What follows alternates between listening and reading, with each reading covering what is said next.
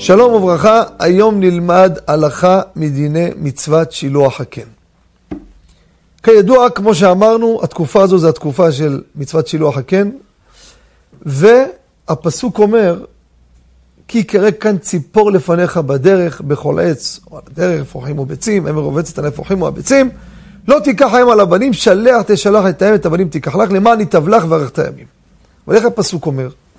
והאם רובצת על האפרוחים או הביצים, או על הביצים.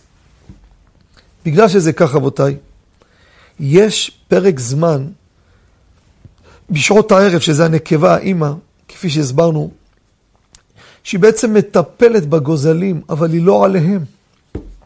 העברת המזון מהאימא לגוזל דרך מקור פיה, וזה הוא פותח את הפה והיא מעבירה לו את החלב דרך המקור הפה.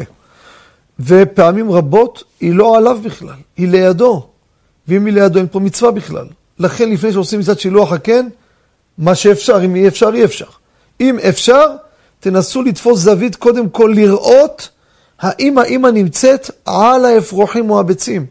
כי אם תראו שהיא ליד, מה אתה סתם מתערב? מה אתה מציק לה? צער בעלי חיים אסור, צער בעלי חיים דאורייתא. אין פה שום מצווה. קצת שילוח הקן, שילוח האם, רק כשהאם רובצת על האפרוחים או על הביצים. אבל אם היא ליד לא, לכן במקרה שאפשר לראות, נעשה את כל ההשתדלות. אבל פעמים זה נמצא באיזה חור שאתה לא יכול לראות. או בארון, בארגז, תריס, וכדומה דברים כאלו. אין לי מה לעשות, מקרה כזה, אני ניגש לעשות פעולת שליחה, ואין מה לעשות, זה דרך העולם, בתקווה שאני מקיים את המצווה.